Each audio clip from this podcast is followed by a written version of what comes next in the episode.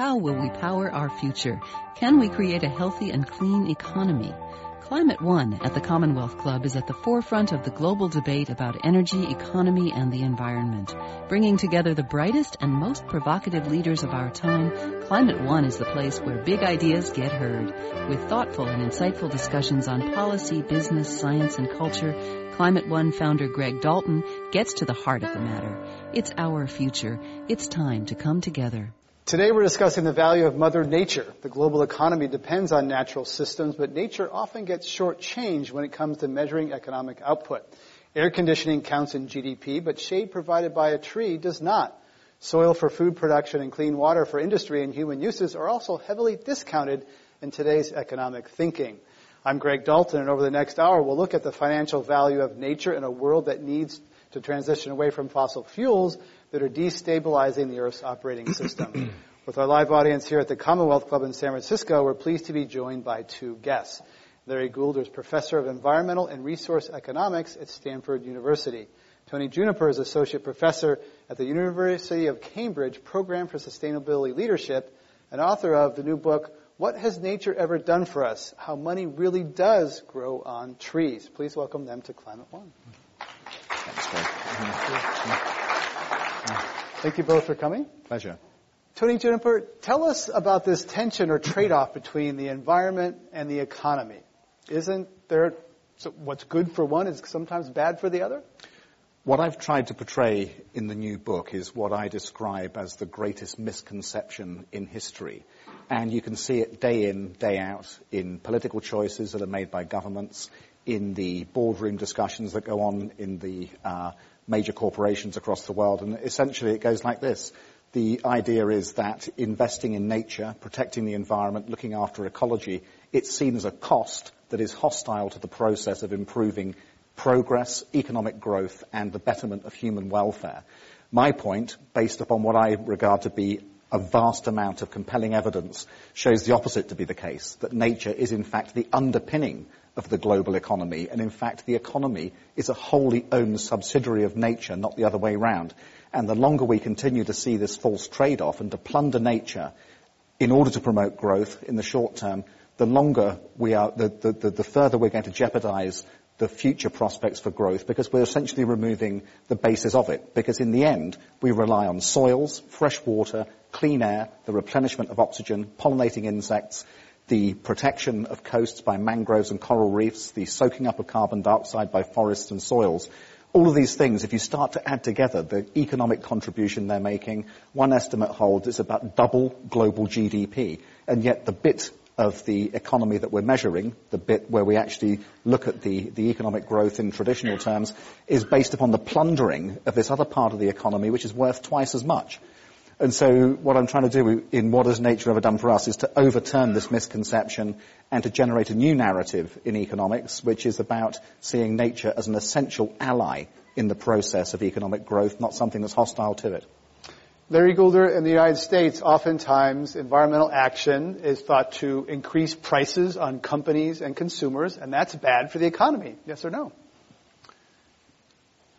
Well, it's bad if you take a narrow view of things. That is to say, if you require that farmers engage in practices that prevent uh, nitrogen fertilizer runoff from contaminating streams, or if you require that they herd cattle in a way that they weren't doing it before to prevent the discharge of waste that pollute the environment. On a narrow view, yes, this is going to cost more. But I agree with Tony, if you take the broader view and realize that what we're gaining from doing this, in particular, in this example, preserving water quality, we actually gain. That the environmental benefits from preserving nature's services, in this case water quality, would vastly exceed the cost to farmers. So, is it a bad thing? Is it a good thing? I think overall it's a good thing. The challenge is to find a way that these overall benefits to society can be used and discharged in a way to pay farmers for the extra cost. Mm-hmm. There's a way that you can do it so that it's a win-win. There's enough environmental benefit here. It's worth enough to subsidize the farmers' extra costs so that they're no worse off. At the same time, we're better off even net of the subsidy because we have cleaner water. So there's a potential here for a win-win if we're smart about it. Really comes down to who pays the costs, right? I mean, isn't this, you can say socialized, but people often think about what their company or they themselves are going to pay, right? Well, this, this then raises the whole question of so-called externalities, which you'll be very familiar with as an economist. And this is basically the hidden costs in a particular transaction. So, for example, if I owned a coal-fired power station and I'm burning coal and I'm selling the electricity into the market, that is one expression of the costs and prices involved in the process of generating power that way.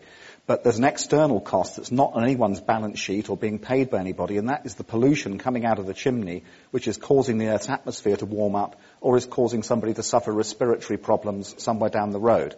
Both of those things have a big cost. They're externalities and they're not being paid for. So if you did start to express the full costs of different kinds of economic activities, whether it's the use of nitrogen fertilizer, the depletion of a freshwater aquifer, the destruction of pollinating insects, or the loading of carbon dioxide into the atmosphere, if you start to pay for the damage that comes with those activities, then you get a radically different set of signals going into, into companies. And I think that is part of the key to this, is actually getting the people who are benefiting from the environmental damage to actually pay for the costs of that. And then some of these things don't, they don't look too clever anymore once you start to build in these externalities. One recent case of that is Americans, but many Americans figured out recently that their healthcare costs include the cost of people going to emergency rooms for primary care who are uninsured. And people figured out that that's, that I'm paying for that person who's going in the ER. And they, that changed some of the attitudes toward, toward healthcare in the United States. But when it comes to air pollution, uh, I don't know. Larry Goulder, has the externalities of air pollution changed the cars people drive or, or their attitude toward pollution? Well, first of all, let me say that before getting on this program, I thought I was going to have to uh, be the academic economist and explain what externalities are and everything, and act as the the uh, the economist. But what uh, what Tony just said about externalities was was precisely what good economics would say. Uh, that we have to take these extra costs into account. Now, your question. Um, when we count for externalities, it can raise the cost. What we're really doing is we're accounting for costs that are already there, yeah, that are already part of the production system, or the costs of the lost ecosystem services when we drain a wetland and convert it to agricultural land, or the lost ecosystem services when you uh, deforest and, and lose the carbon storage services. Those are all very valuable things, and there's a cost of losing those services. Now, if you ask the, again, the bigger question, is it worth recognizing those costs? Economic analysis says absolutely. Because once we recognize the costs, we change behavior in a way that we um, uh, gain something here by avoiding these losses. We get more in, in return. It costs us less, for example, to manage a wetland and prevent its over depletion than it would cost us if we allowed for the depletion and lost the various services that the wetland would, would have given us, such as the provision of habitat or the natural filtration of water or acting as a natural sponge to control floods. All of those benefits, when we preserve them, outweigh the cost of preserving the wetland. So in a narrow sense, yes, it'll cost us more, but in a broader sense, accounting for the benefits, we're actually paying less. But corporations and even households and individuals manage and think narrowly. Corporations are externalizing machines. They're, they want to yeah. bring in the profits and externalize the costs.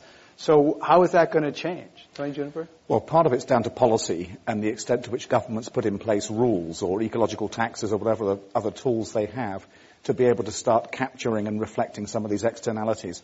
But actually, it's also interesting to see how some of the corporations are beginning to realize that this isn't necessarily um, a win-lose scenario that they are in, in looking for ways to protect nature at the same time as sustaining profit. And there are uh, examples across the world, which I bring into the book, um, particularly in the water sector, whereby companies are finding it's much cheaper to conserve natural habitats as a means of securing water supplies uh, into the future than it is to be building reservoirs and filtration plants and other engineering solutions.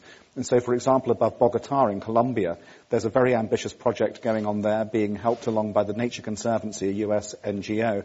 They're trying to restore upland woodlands in order to reduce the amount of sediments coming off of the hill which are getting into the water, because those sediments cost a fortune to remove. If you can keep the sediments on the hill by replanting the forest, then actually you're cutting costs, not increasing costs. And that's a project that's happening now with the backing of major corporations. And you look across the globe, and there are other places where this is happening too. It's already happened around New York City, where there's been a very effective uh, enhancement of the natural environment in order to improve water security, at the same time as cutting costs for companies, and indeed in that case also cutting costs for the people paying water bills, uh, the, the, the, the, people living in New York City.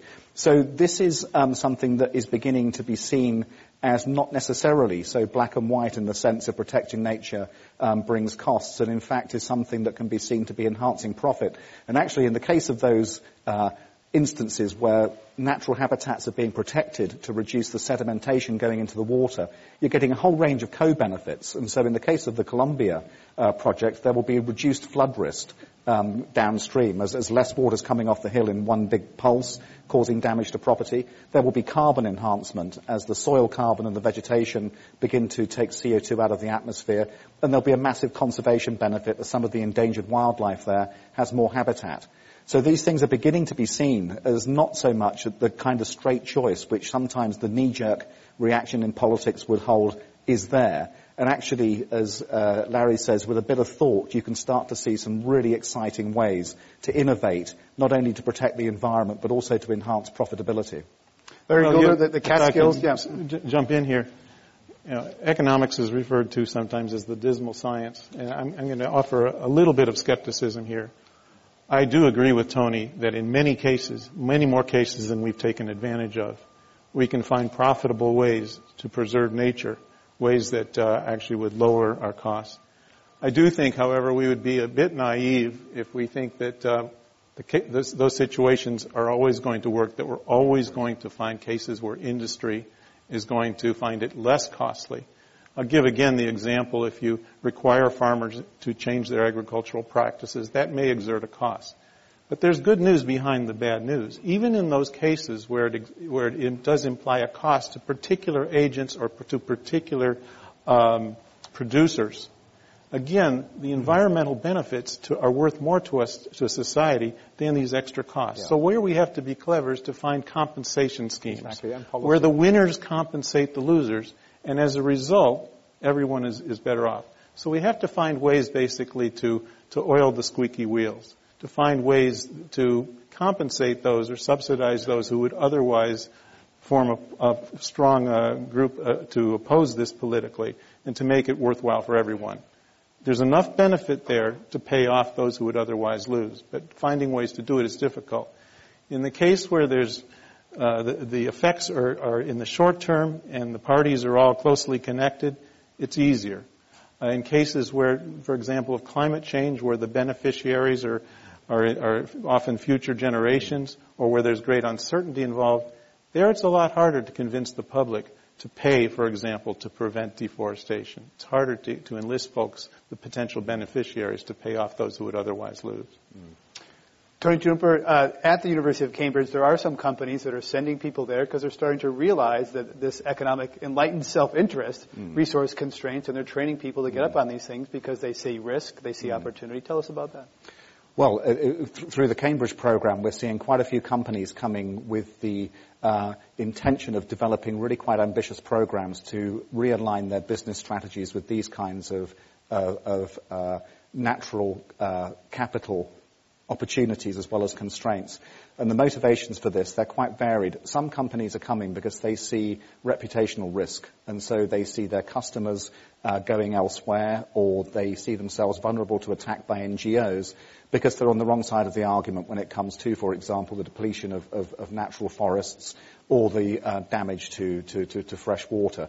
So they're coming because they think society is going to reject their products because of the way in which they're impacting on natural capital. Others, and there's an increasing number of these, are coming because they see a strategic systemic business risk at hand. And companies that are in the agricultural uh, sector in particular, so companies tea, coffee, cocoa, um, peas, beans, whatever, they have seen already the volatility in prices linked back to climate change events, or at least extreme weather. arguably linked to climate change.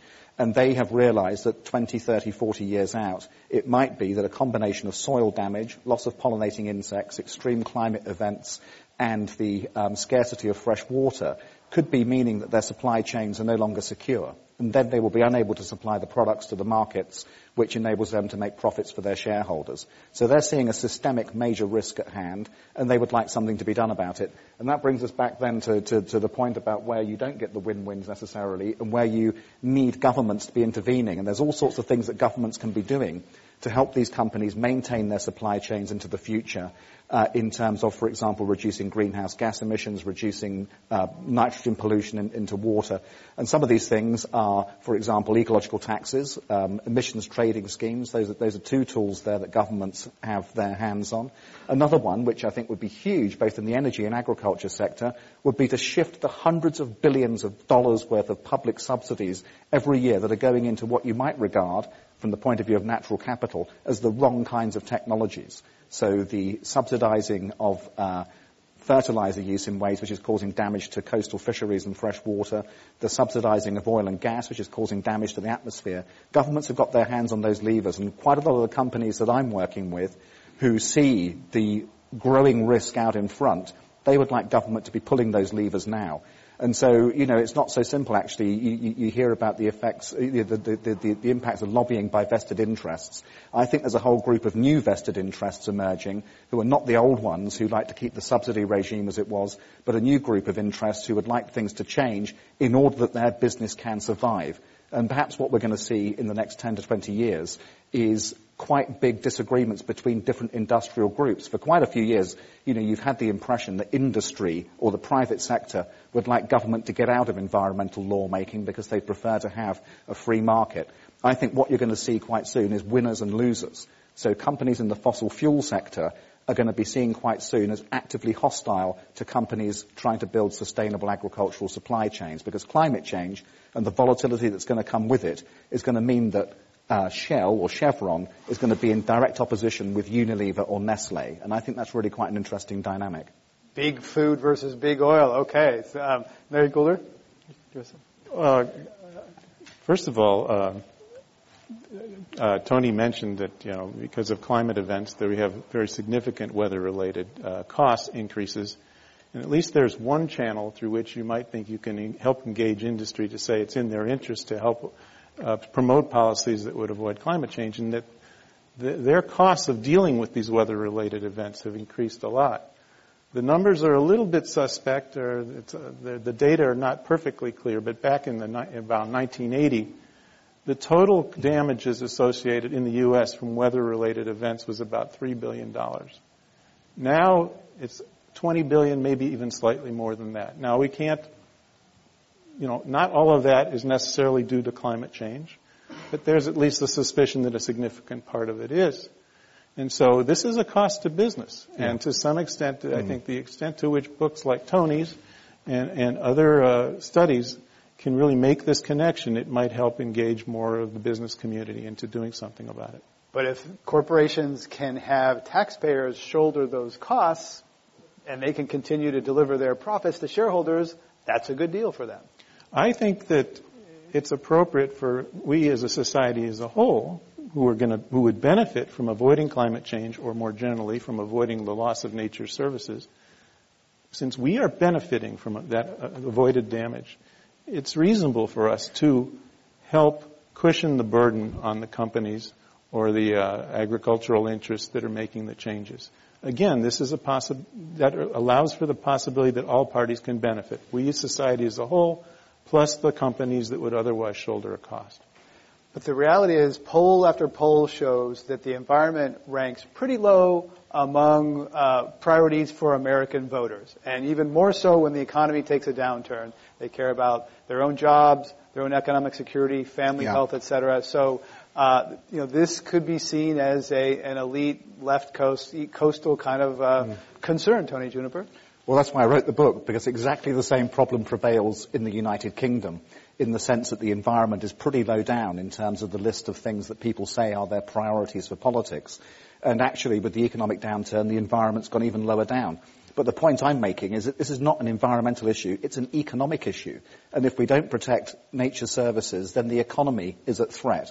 And if you look at all the things that we get from nature in terms of food, in terms of fresh water, in terms of the productivity of the ocean, defense from extreme conditions, all of these things are economic benefits. And by repositioning this discussion as one which is about sustaining the economy rather than something which is about birds or bees or whatever else, I think is the way that we have to go. And not simply because I, I want the environment higher up uh, as a political issue, but because this is real economics. And the, the longer we ignore this, the greater threat and jeopardy we're going to pose to stability, productivity, progress, and growth later on. What are some specific companies that are recognizing this, that are actually uh, making this a policy issue and training and reorienting their business strategy around this kind of risk management, partly and partly an opportunity. Either one. Well, you, you mentioned the case of Bogota. There are companies like Dow Chemical uh, that are actually behind this. Uh, Alcoa also, surprisingly, is, is behind this. This is a project where the downstream beneficiaries from cleaner water are paying those upstream to change their practices. So it's good PR for some of these companies, and in addition, some of them would benefit by having to spend less on, uh, on in taxes to, to build new water treatment plants. Unilever is another one. Um, Unilever is uh, another one, and the, the, the, that company has gone quite far in trying to understand the the, total uh, impact of, of, the company, and not only looking at the supply chain and the greenhouse gas emissions or the chemicals or the water involved in the production of different products, but also looking beyond the company at the consumer. And this is really quite exciting in the sense of looking not only at the fields and then what's taken to the factories and turned into a product, but also looking at the consumer and their behavior. And so, for example, Unilever looked at the um, overall carbon footprint of using their tea bags, and would you believe 70% of it is down to you and I boiling a kettle in the kitchen? And so part of their program is to not only be working with the tea farmers upstream to be using less chemicals, conserving water, to be enhancing biodiversity on the fields and then taking the product to the factories and having super efficient clean production to be able to turn that into a nice product, but then looking down to the consumer and encouraging them to be buying super efficient appliances and, for example, boiling one cup of water if you're going to make one cup of tea.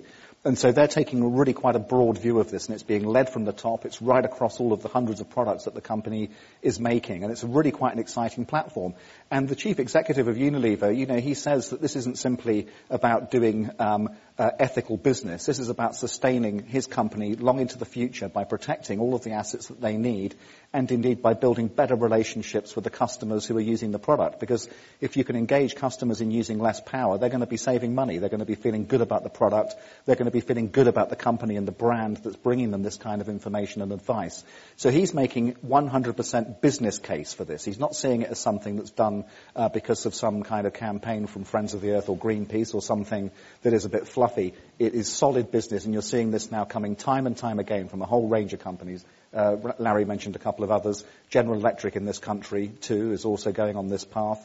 Uh, a major construction company I work with called Skanska are trying to build the world's greenest buildings, and they're doing this because they can see the market changing, and they're helping their clients to be anticipating, for example, the kind of uh, agenda that people renting commercial property in 10 years will have. Do we think in 10 years that big financial companies are going to be wanting to hire energy inefficient offices, or will they be looking for carbon neutral, super green, super eco-efficient buildings?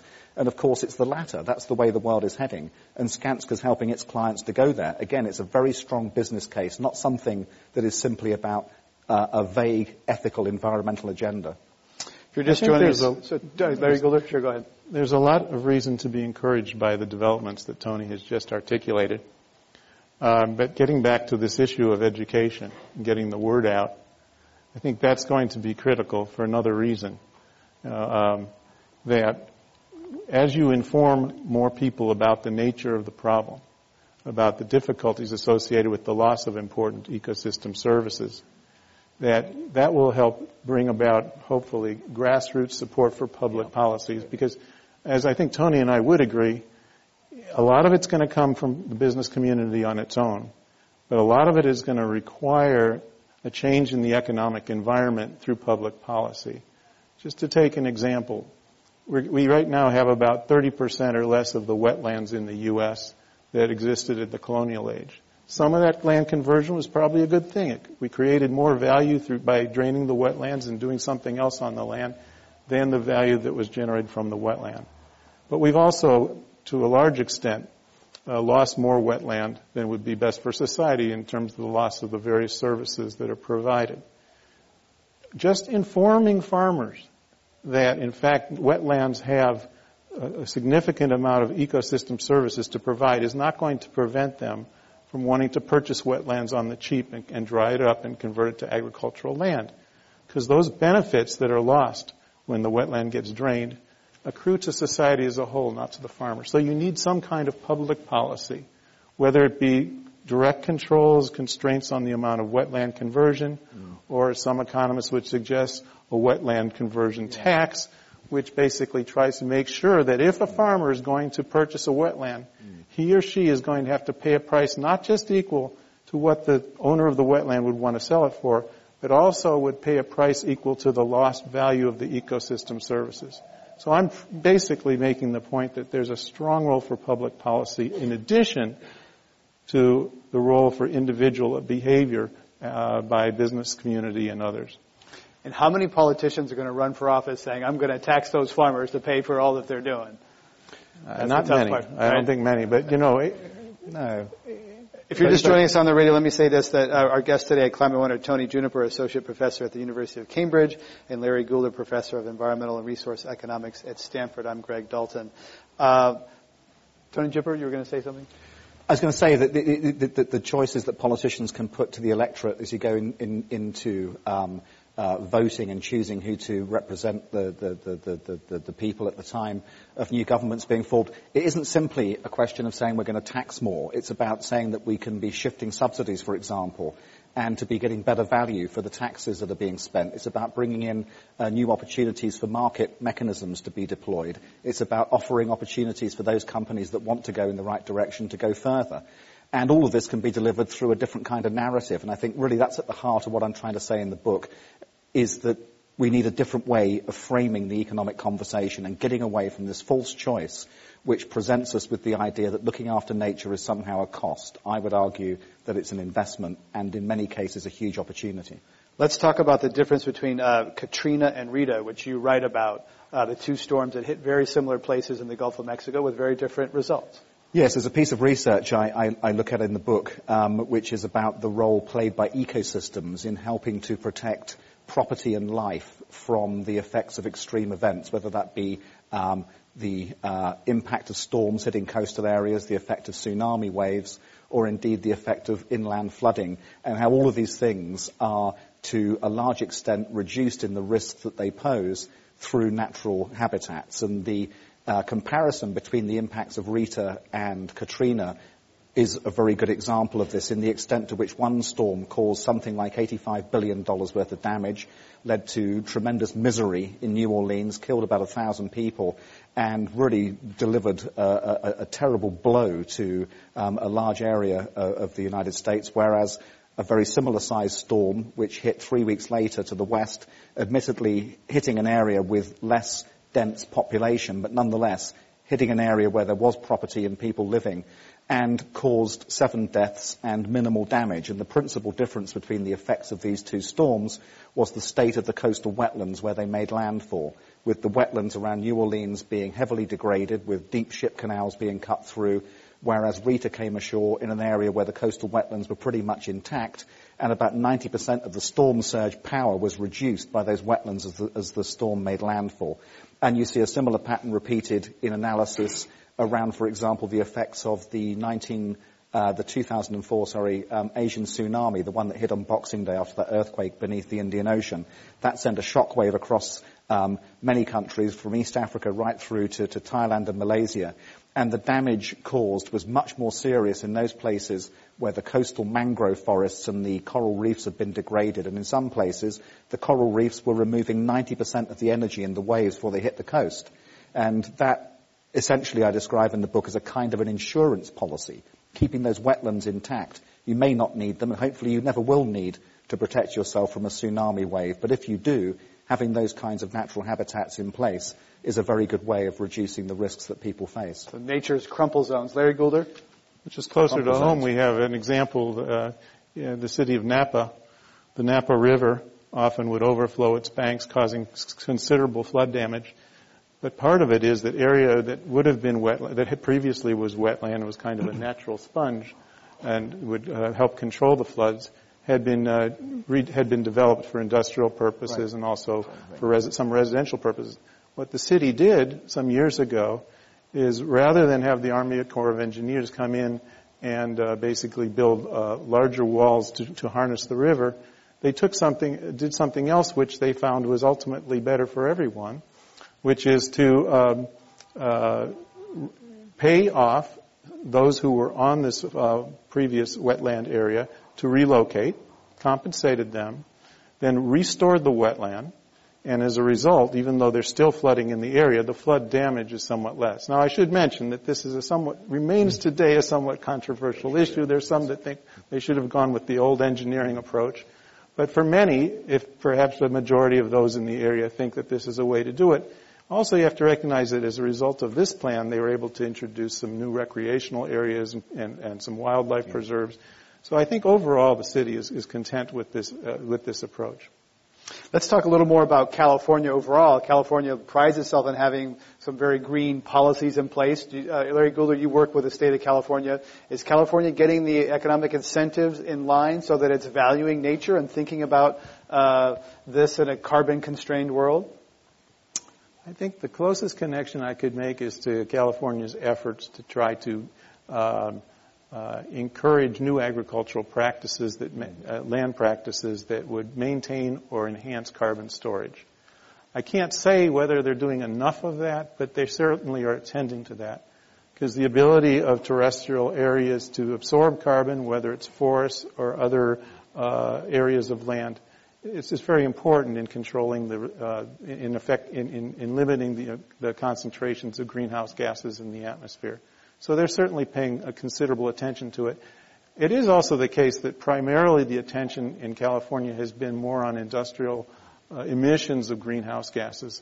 But through their offset program, I think they also are attending to uh, ways to kind of uh, enhance climate regulation through uh, absorption of carbon in the lands.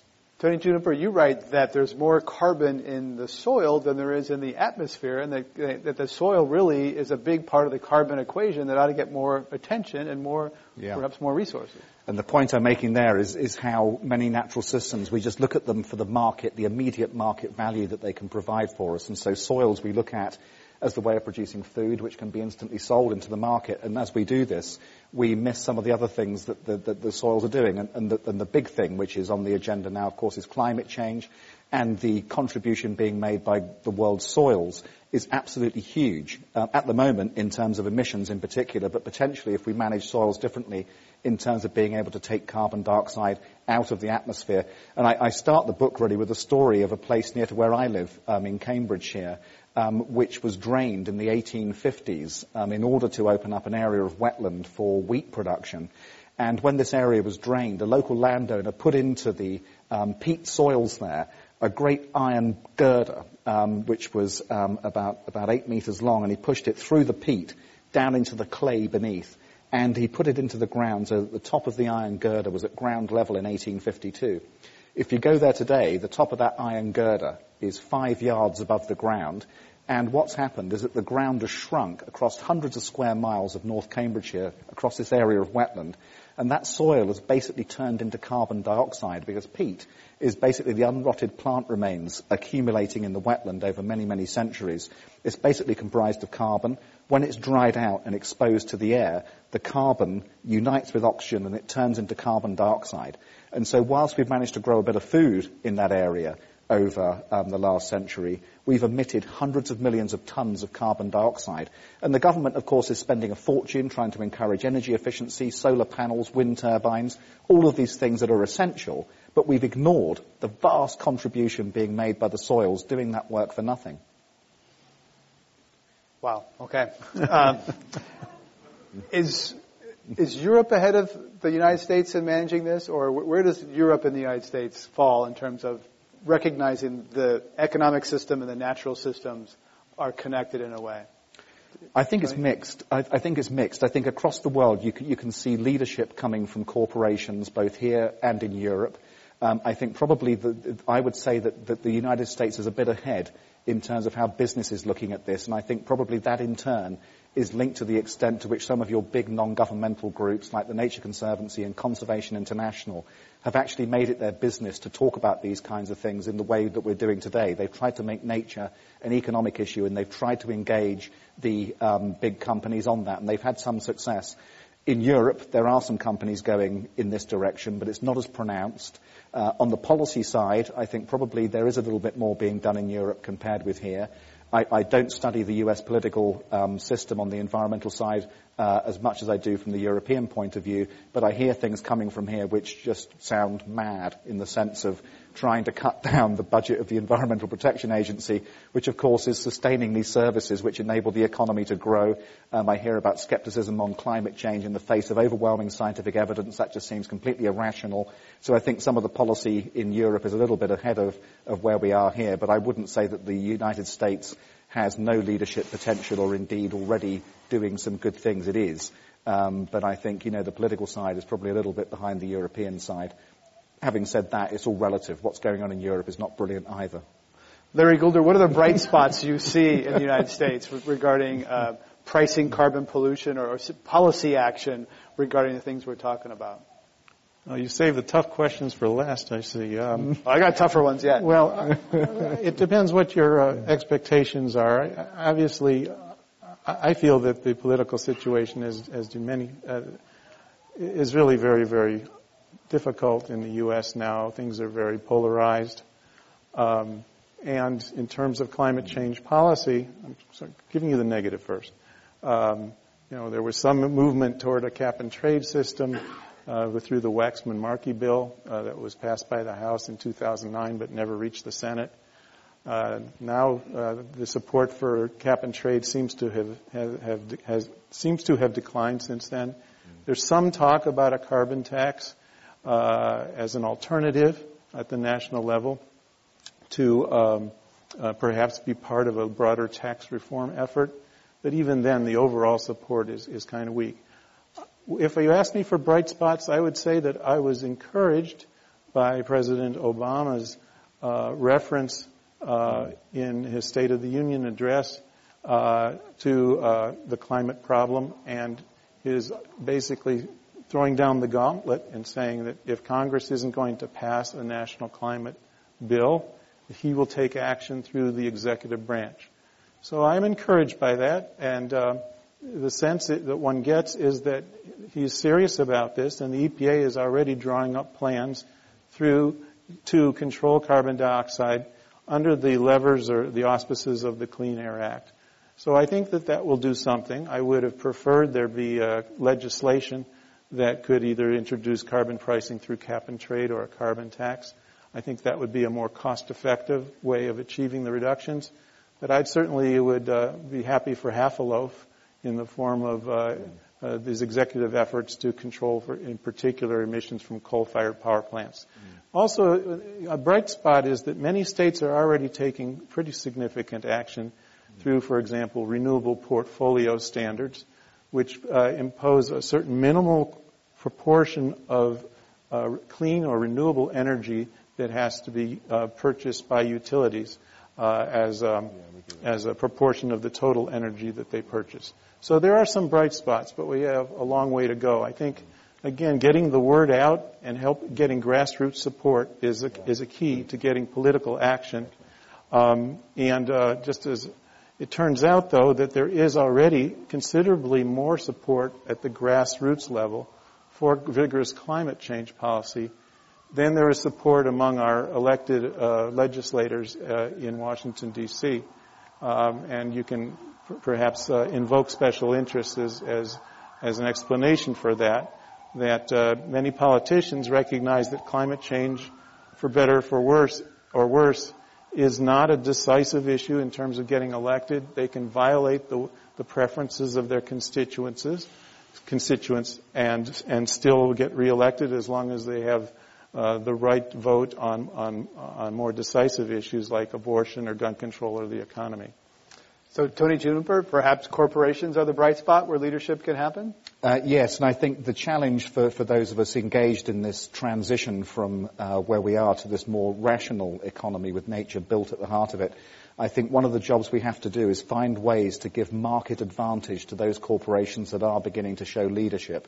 And so how is it going to be possible for Unilever to be gaining more market share at the expense of its competitors or for Skanska to be building more buildings than its competitors? And I think this then comes down to, to, to, to the grassroots side to an extent as well in terms of where consumers are showing their preference to where they want to shop and raising awareness amongst the client groups of some of the business to business enterprises that are principally doing work with other companies.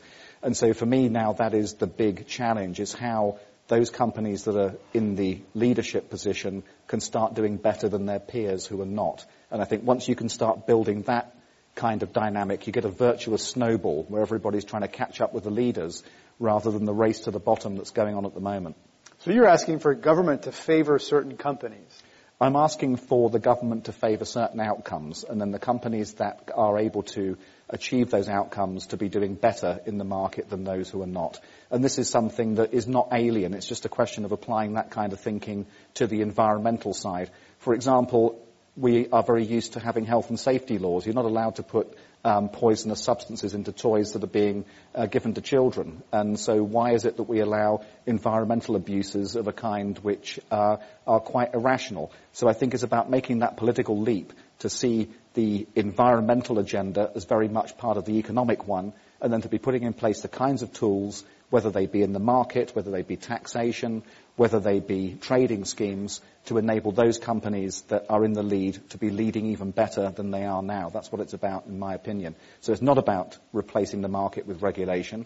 Regulation is essential, but the market mechanisms can also be there. And it's about giving the uh, signals that are going to take us away from uh, the destructive short-term policies that we rely on at the moment to a much more rational, joined up and long-term uh, approach for business.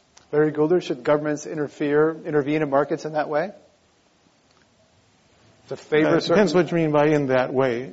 Uh, the way that Tony described it, I, I, would be very much in favor of. Basically, what I hear you, Tony, is suggesting is we should require that businesses take into account the full costs of their activities, costs, exactly. including the external costs, Pay not just waste. what would ordinarily yep. be the private mm-hmm. costs. In doing so, it's not meant to be punitive, but it's rather to align the pursuit of profit with the overall public good. Yeah. And if, we, if one does that, then going, doing right by the environment will give you a market advantage and will produce the kind of results. So it's, it's not picking winners per se. It's no. rather incorporating through direct regulation or through price mechanisms, a way of having producers take into account of all the costs involved, all of society's costs when they produce. Larry Goulder is professor of environmental and resource economics at Stanford. Our other guest at Climate One today is Tony Juniper, professor at the University of Cambridge and author of What Has Nature Ever Done for Us? I'm Greg Dalton. Uh, we're about to go to audience questions, but first I want to ask you what you do yourselves to manage your own carbon footprint and maintain a connection to nature. Um, well, Tony Juniper? I don't help it by flying to the United States to talk about my new book, but the calculation I make there is if, if enough people hear about the ideas in it, perhaps there, there is an offset there which makes it an overall beneficial contribution. Oh, so aside, you're putting it on them. Aside, it's on you all aside, Okay. aside from the aeroplanes, um, we have a very efficient home. We have a very efficient vehicle. Um, the vehicle doesn't get used very much. We cycle and walk everywhere, and we grow quite a bit of our own food. in A little allotment that we have nearby. We recycle um, pretty much all of our waste. Um, what else do we do? So that's for starters. Lots of uh, uh, English. Lots of meat in the diet. Um, fair bit of meat, but we get it from uh, local farms where the animals are being looked after properly. Um, for me, uh, the transition to more sustainable agriculture would involve more organic farming, animals are essential for successful organic farming, so I feel quite comfortable about eating meat as long as the animals are kept properly. And actually, animals can be part of the way in which we increase soil carbon. Mm-hmm. So I think there can be some virtuous um, connections there. But too much meat uh, in the global diet obviously is driving us um, in the wrong direction. But I think probably that's as much about the way the meat is being produced as as much the, ki- the, the, the, the kind of diets that we've got. Larry Goulder? Well, my girlfriend says that uh, I don't recycle enough. Um, mm. Yeah, so I'm improving on that score. Um, I guess one thing I'd say is I just bought a Chevy Volt. Mm. Which uh, runs partially on 40 miles on electricity. Okay. Yeah, I like it. Uh, let's go to audience questions. Welcome to Climate One. Hey, thank you guys for coming out. I'll, uh, I wrote it down so I don't go on a rant. anyway, so I feel like traditional financial standards and economic concepts, things like company value, how the company values land and GDP, time value of money, are somewhat counterproductive to these ideas of valuing nature and its potential benefits to society, uh, promoting natural capital valuation. So I ask, my question is, uh, how do you guys see these traditional financial standards and our economic concepts adapting to a post-industrial revolution uh, economy that we live in now? Thank you. Tony Juniper? Um, I, I, think you're right in, in invoking uh, the way in which we're, we're, we're looking at finance and, and, the way in which we're measuring performance as being a, a big part of the solution to, to, this apparent dilemma that we're in. And happily, however, there's quite a lot of work going on around the world to try and correct this with different organizations and processes. For example, TEEB for business, which is about the economics of ecosystems and biodiversity and how business can begin to start accounting differently for its impacts. There's another process called the International Integrated Reporting Council. Both of these things are trying to look at ways in which companies can start to report the environmental benefits and damage they're causing alongside the financial profit and loss and also doing that in terms of their social impacts as well. So are they creating jobs? Are they helping uh, society to thrive? This is not simple as you can imagine, but if we can begin to capture a much more comprehensive set of numbers so that not only are companies looking at the financial bottom line, but also the ecological top line, and that being reported to shareholders and society, then we start to go to some very different conclusions to the ones that we reach now, whereby we see one figure, the profit, and the other two, the society contribution and the environmental impact, is hidden from view completely. So I think that is the correct assumption that we need to be able to get into this different world through different kinds of accounting. I think that's essential and it's coming, uh, but it needs to go quicker. And one company, Puma, recently came out with a profit statement that said, here's our profits, uh, but if you fully account for the externalized damage, our profits would be about 30% of that whole. Yeah. And they hope to use that as a model for other companies to say, here's your profits and here's your fully integrated profits. Larry Goulder, did you want to add anything? Yeah, I would simply distinguish between the economic incentives often faced by many in the private sector, by many businesses, and what good economic analysis would, would recommend. In a world where we don't have all the external costs internalized, yes, there's going to be this deviation. But I think good economic analysis ultimately is the friend of nature.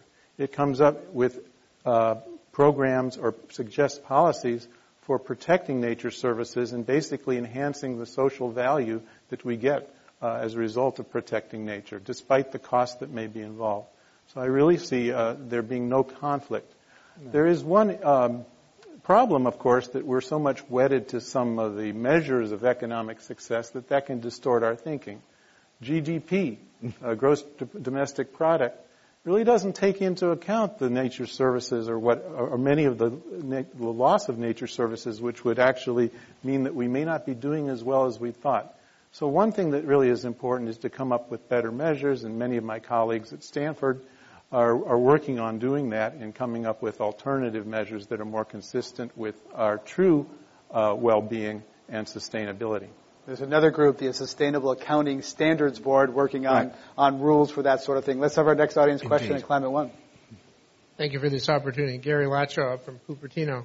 So the question I have for perhaps both of you is what you would think of a uh, compromise or a trade-off between getting rid of like mileage standards or renewable energy standards versus actually taxing carbon or a cap and trade system. Economists usually favor tax as a clean way, Larry Goulder. Well, you know, I, I, this was a perfect plug. You know, Tony's showing his book. I have a paper, an academic paper that I just finished. it's compares, shiny and nice, yes. Which compares renewable portfolio standards with cap and trade or carbon tax. Bottom line is, it's, it's, it can be just as cost effective in our, RPS, uh, uh, that kind of standard. Renewable portfolio standard. As cap and trade or carbon tax, um, under some circumstances. In any case, it's, it's, it's not much worse. And my view is we have so much to gain by introducing any of these policies, an RPS, cap and trade, or a carbon tax, relative to doing nothing, that uh, we might be happy with any of the three. And it's false to think that the status quo is cost free. There's, there's cost now yeah, yeah. Uh, of, of, what we're doing. Let's have our next audience question in Climate One. Welcome. Thank you both for being here tonight. Uh, speaking of books, Adam Smith wrote a book called The Wealth of Nations, which is kind of the cornerstone of uh, modern day capitalism. He also wrote a book called The Theory of Moral Sentiments, 17 years prior. So he writes, the produce of the soil maintains at all times nearly that number of inhabitants which it is capable of maintaining. He then goes on to say, they are led by an invisible hand to make nearly the same distribution of the necessaries of life, which would have been made had the earth been divided into equal portions among all its inhabitants and afford means to the multiplication of the species. So is it time to look at Smith differently as an economic North Star for sustainability? So his point was that the, the, the, soil is the basis of our wealth. Is that, is that what he's getting at there, do you think? He specifically says the produce of the soil maintains at all times nearly that number of inhabitants which it is capable of maintaining, i.e. a limited growth written famously in yes. 1973. Indeed. So Smith wrote in 17 years prior to the Wealth of Nations yeah about sustainability. So is it time to look at Smith in a different light? Indeed, and I, I think he's probably one of the, the, the, most misunderstood thinkers of his age in the sense to how his ideas have been twisted into the extreme forms of free market capitalism that we see today, when in fact he was talking about something very different indeed.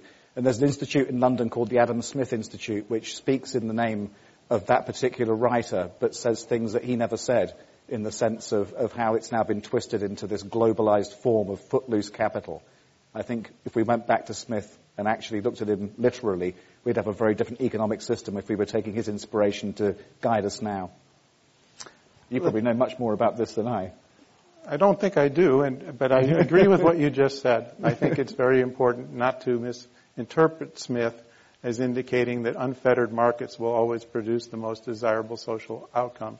He certainly didn't indicate that. In fact, Smith was very, very skeptical about the potential of, of business community to form monopolies yeah, exactly. and about the so-called spillover effects associated mm. with uh, unpriced uh, resources. So I, I, very much agree with what you said. Let's have our next audience question. Welcome. Hi, thanks for your talk tonight. Um, so one of the things that you had said that interested me was that companies aren't always going to be economically advantaged for valuing nature. And so the public is going to have to pay for the costs that they incur. And so I was just wondering, and you provided an example of a wetland tax, but how we quantify these benefits and how much the public should be paying uh, to offset these costs and how that calculus works out and the difficulties that are entailed with that. Quantifying the benefits is very difficult. One of the easier cases would be, for example, uh, the case of the Catskills where they had two alternatives and they could figure out the cost of each. In the Catskills, the catchment um, was uh, um, uh, uh, compromised in the sense that it was providing clean water to the New York City area, but because of agricultural practices upstream, it was no longer functioning that way. So the city of New York had a choice of either building a new treatment plant at a cost of about one and a half billion dollars, uh, excuse me, six to eight billion dollars, right. or um, instead paying off farmers uh, upstream to change their practices and allow this uh, this uh, catchment, this um, Catskills area, to uh, harness nature's natural water filtration services, and that only cost about one and a half billion dollars. So there was pretty clear because you knew how much subsidy you had to do, had to introduce in order to encourage the farmers to make the changes. What's much, much harder is a case where you don't have these clearest alternatives, that instead you're considering a policy, say, for example, of trying to prevent deforestation. And you don't really know exactly what the benefits are. Many economists, resource economists, make their living trying to measure these. What's the benefit, for example, from avoided climate change? Well, you can do surveys. You can also try to figure out the impact that climate change would have on agricultural productivity. What would be the cost of sea level rise? That's all very imperfect. So it's very, very difficult. Nevertheless, I think it's pretty clear economists, resource economists will speak with one voice that there are these negative externalities and when one needs to go in the direction of pricing them. What's much harder is to figure out how big those prices should be. Let's have our next question for Larry Goulder and Tony Juniper at Climate One. I just want to thank both of you so much for your talk. It's one of the best environmental talks I've heard and for what you're doing. Um, I'm very concerned with the very slow progress. You know, we've done so much destruction already and so many species um, are being killed, plants and animals. Um, do you have a lot of hope? I mean, I think it does take intervention and laws and the government stepping in, and they're not concentrating enough on this. It, it's getting a little late, I think. Also, um, I was wondering, uh, are bees still um, a lot of bees dying, and do you happen to know what the factors, uh, why that's happening? And you mentioned meat, um, the meat industry. That's a major uh, cause of global warming because of all the methane gases they emit. Tony Juniper, you write about pollinators. I do, but just first of all on the pessimism, um, the, or optimism, come to think of it. Um, I met a Norwegian explorer recently, and he gave me what I thought was the best answer to that. He said it's too late for pessimism. So I think we have to assume that um, thinking the worst doesn't really help, and we've got to go for the solutions wherever we can find them. On, on the question of, of, what's happening to the pollinators globally, uh, it, it's, a, it's, a, complex picture and it varies from place to place, but there are really uh, four or five things involved. The first thing is the destruction of habitat. So um, bees, butterflies, moths, beetles, and the other insects that do pollination, they rely on plants to complete their life cycle, both in terms of the larvae that feed on, on um, different uh, plants to grow, and also the flowers they need to be able to, to um, collect nectar. On top of that is changed agricultural practices. In many parts of the world, we're going from very diverse farming to monoculture farming, which means if you're a bee living in an agricultural landscape, you often have boom or bust feeding opportunities. So a field of canola flowering over a couple of weeks uh, leads to enormous amounts of food being available, but only for a couple of weeks. The queen bee lays loads of eggs, the larvae hatch, the worker bees go into the field. After the canola's finished flowering, there's nothing for them to eat, they starve, and the colony collapses. There's that kind of factor. On top of that is the stress being caused by lack of food and changed farming practices, causing diseases to break out in hives. And then on top of all of that, and possibly the worst thing of all, is the use of um, different kinds of pesticides, including very nasty insecticides, which obviously um, kill these insects, either outright or by causing sublethal effects on them. So you mix all that together and you see pollinator decline going on across the world in ways which are truly quite alarming. I write in the book about one example of a place in southwestern China where the pollinating insects were killed by chemicals to the point where now in fruit farms in the spring you find entire villages of um, apple and pear growers in the trees with feather dusters moving the pollen between the blossoms by hand because the bees have gone. And if that's not an economic cautionary tale, I don't know what is. On the issue of hope, Larry Goulder, I'd simply say the bright spot to me is that the dialogue is changing. Books like Tony's and other efforts have really led to a much deeper conversation about ecosystem services and the value of the natural capital that produces them. We couldn't have had this discussion, uh, at least wouldn't have uh, been able to provide as much evidence of, of, of encouraging signs just 10 years ago exactly. or 20 years ago. Exactly. So that's changing. To me, the, the, the, biggest obstacle is not so much analysis. Uh, despite all the uncertainties, I think economists and other policy analysts kind of have an idea of what we can do to create a good balance between the value of nature and the value of other things. I think the real, the real challenge is political and overcoming the special interests. Totally. Larry Goulder is a professor of environmental resource economics at Stanford. We're also hearing from Tony Juniper from Cambridge. Let's have our next question. Yes, we have a few minutes left. Thank you. I feel like um, the majority of the discussion has been focused on more of the supply in terms of where the industries are um, interacting with the environment and how the governments are regulating the environment as opposed to demand and the consumer. Do you think a mind shift is necessary? Um, consumers are very materialistic and it's growing. Um, is there the potential to maintain current consumerism while industries look hmm. after the environment, or do um, companies and consumers need to work together to be more um, aware of their demands? Thank you. Limits to growth and consumerism. Well, I, I, I, uh, uh, much of my career I spent as, as, a campaigner trying to raise public awareness, including amongst consumers in terms of the ways in which they might like to buy or shop or, or to use things. And I have to say, I reached the conclusion after many years that the route of trying to change consumption from the bottom up, it's not going to work because we have too few people who are tuning into these issues to make a sufficient difference. It's very important to raise awareness. But I think probably that's more about changing the political climate than it is changing patterns of consumption and about creating the willingness amongst society for the companies and the politicians to do something different.